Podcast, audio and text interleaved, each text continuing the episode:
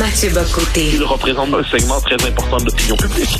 Richard Martineau. Tu vis sur quelle planète? La rencontre. Je regarde ça et là, je me dis, mais c'est de la comédie. C'est hallucinant. La rencontre. Bocoté. Martineau.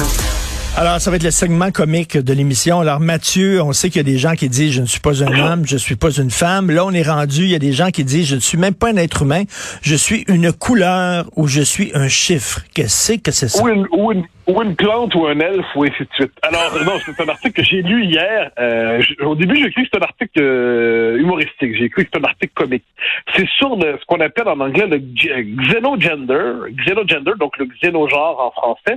Et c'est la nouvelle étape, donc, dans cette espèce de... Alors, on peut, je précise tout de suite, c'est un, un mouvement qui demeure marginal, mais qui se diffuse de manière très rapide, à ce qu'on en comprend, dans le magazine Néo, euh, Néo, Néomag, j'ai lu ça.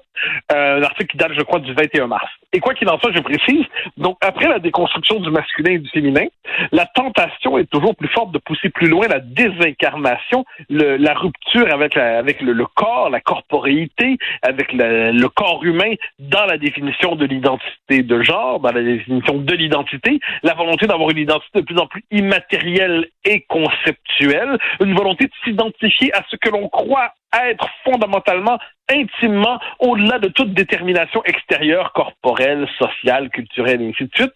Et ce qu'on apprend donc dans cet article, c'est qu'il y a de nouvelles manières de définir l'identité, qui est la xénogenre, qui permet donc de se définir désormais par rapport, euh, au-delà donc de toute référence au sexe, de se définir par rapport à des concepts, des objets, des créatures mythiques, des sensations, des sentiments, et ainsi de suite. Donc, c'est cette volonté de pousser jusqu'au bout la désincarnation de l'identité humaine. Et là, tu diras, oui, mais c'est quand même un peu marteau. Et je dirais, il n'y a pas de doute que c'est pour moi un symptôme d'effondrement psychique à la grandeur du monde occidental. C'est un monde qui a à ce point perdu le contact avec le réel que désormais le fantasme fait loi de tout. Il n'en demeure, pas moins que c'est dans une certaine logique. C'est-à-dire à partir du moment où on considère qu'on est libre de s'identifier à ce que l'on veut, à ce que l'on croit, à de s'identifier au-delà de tout, de, ce que l'on croit être le, donné structurant fondamental de la nature humaine, qui était le masculin et le féminin, et à partir du moment où on considère qu'on est qu'on existe simplement sous le signe de la volonté, d'une volonté de- quelquefois du fantasme, et bien qu'est-ce qui m'empêche effectivement en dernière instance d'être Mathieu Lachaise, euh, euh, Mathieu l'orque, Mathieu l'elfe, Mathieu euh, le, le magicien Gandalf, et ainsi de suite. Donc c'est tout ça peut, ça peut faire rire, mais on doit aussi y voir paradoxalement et s'en inquiéter en y voyant un- le signe, je dirais, d'une forme d'effondrement psychique dans le monde occidental, d'autant, d'autant ne l'oublions pas que déjà le monde de l'emoji a enregistré cette nouvelle, ce nouveau type d'identité. On nous annonce qu'il faut prendre ça autant au sérieux que les autres types d'identité de genre. Et n'oublions pas, parce que c'est un élément rajouté, que les grandes entreprises du capitalisme américain sont favorables à ces idéologies-là en général aujourd'hui. Et récemment, récemment, Disney, dans le cadre de querelles euh, proprement américaines, disait qu'on cherchait désormais dans les dans les parcs d'attractions Disney à créer ce moment magique où les enfants, les garçons et les filles pourront s'affranchir de leur identité de genre pour exister simplement comme des rêveurs, comme des dreamers et ainsi de suite. Donc, rions, rions, mais inquiétons-nous parce qu'une telle idéologie a la capacité de se normaliser très rapidement. Mais c'est le retour de la religion, parce que, que, que- que dit toutes les religions?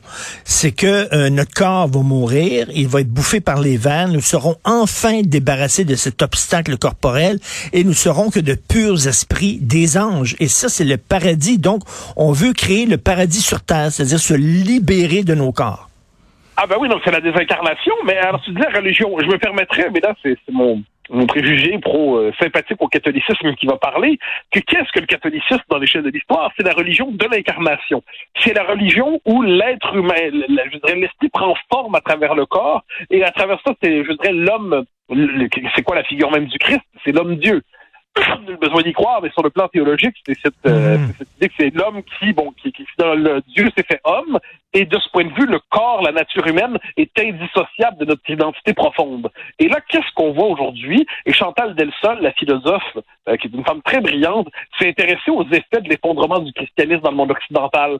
Puis elle voit notamment le retour de spiritualité, justement, en rupture avec bon, la conception chrétienne de l'être humain, la conception chrétienne de l'humanité, donc le, le corps incarné, hein, la religion de l'incarnation. Et là, aujourd'hui, effectivement, on a, pour certains, euh, ils divinisent la mère Gaïa, hein, c'est la planète, et ainsi de suite. Pour d'autres, il y a la tentation très, ou qui certains diraient de manière amusée, cathare, de séparer radicalement l'esprit du corps. Et aujourd'hui, moi, je vois à travers ça le, le, le triomphe surtout du fantasme, c'est-à-dire que le réel n'existe plus. Ce qui existe, c'est ma projection fantasmée dans un univers dédoublé dont je serai le maître absolu. Et c'est ça qu'on vit. Et tu sais que Mathieu, au moment où on se parle, il y a des gens qui vraiment là sur cette possibilité-là, c'est-à-dire que de prendre euh, l'intelligence d'une personne, son esprit, son cerveau et de, de le mettre dans une machine, de l'envoyer dans une machine, c'est-à-dire de débarrasser l'esprit. Tu sais, comme le corps avant était considéré comme quelque chose de péché. Euh, c'était c'était l'objet de désir, etc. Là maintenant, c'est considéré comme une barrière. Le corps, c'est une barrière. Tu me juges à mon corps, tu ben me juges. Donc, je vais me débarrasser de mon corps et tu auras accès directement à ce que je suis, c'est-à-dire mon intérieur. Ben, t'as absolument raison. T'as absolument raison. Ça, c'est le rapport au corps qui est structurant, je dirais, dans toutes les civilisations. Et on a cette idée aujourd'hui, quelquefois, on va nous dire euh, ni homme ni femme, être humain. Oui, mais l'être humain est homme ou femme.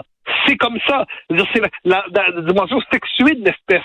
Mais c'est comme l'ultime étape de l'émancipation. Tu as tout à fait raison. De l'affranchissement, c'est l'histoire de la démocratie se veut une perpétuelle histoire d'émancipation où on se libère toujours d'une couche de plus de contraintes, de contradictions.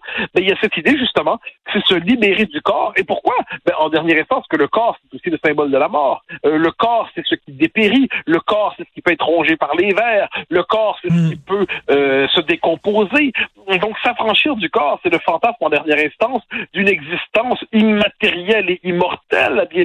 C'est tout un univers religieux qui se déploie à travers ça. C'est tout un univers de fantasmes. Et le problème, le réflexe de ce que j'appelle la droite bourgeoise, bon, la gauche, elle, elle va finir par s'enthousiasmer pour ça, c'est dans sa nature. Mais la droite bourgeoise, elle se contente de dire, ah, ah, ah, ah, ce que tout cela est très drôle, mais c'est pas très sérieux. Puis parce qu'elle n'a pas pris au sérieux, 15 ans plus tard, eh ben, une partie de ces idées-là se seront normalisées dans la culture et on sera obligé de faire avec. Et là, donc, puisque là, amusons-nous, puisque ce nouveau type d'identité, c'est le xénogenre, celui qui va être critique de cela sera-t-il xénophobe?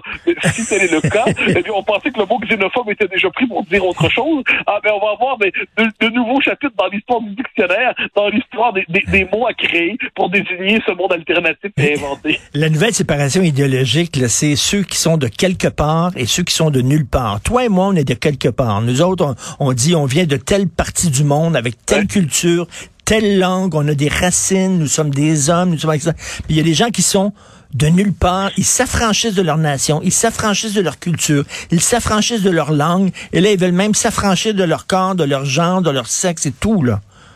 Ah ben absolument, ça c'est la thèse de, euh, de David, euh, je perds son nom, c'est un Britannique qui avait écrit justement les anywhere et les somewhere. Exactement. Ceux qui, euh, ceux qui sont, euh, je, perds son nom, il nous reviendra, mais ceux qui, qui ont une identité flottante, qui se sentent partout chez eux sur Terre. Et ceux qui, inversement, ont une demeure, ont une maison, ont un endroit où, où ils s'enracinent. Et c'est à travers leur, euh, leur enracinement que leur pleine humanité se déploie. Et sinon, le, le triste destin des individus qui sont... C'est la figure de l'exilé, disons ça comme ça. Moi, on, on comprend évidemment que l'exilé, c'était autrefois vu comme tragique. T'es arraché à ton chez-toi.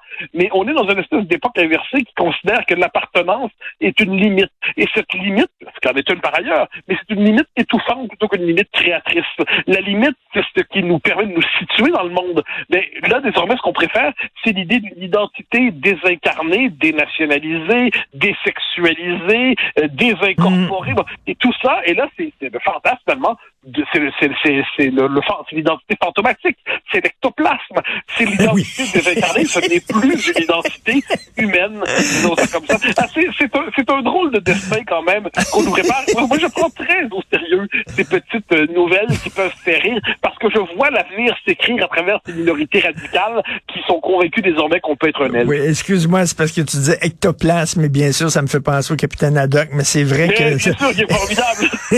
Et euh, c'est David Goodhart. David Goddard. Oui, David c'est- David c'est- exactement, exactement, qui je disait, son nom. Soit t'es anywhere, soit t'es somewhere, et effectivement, c'est la nouvelle division idéologique. Toujours un plaisir euh, de te discuter avec toi. Bonne journée, Mathieu. À demain. Au grand plaisir. Bye bye.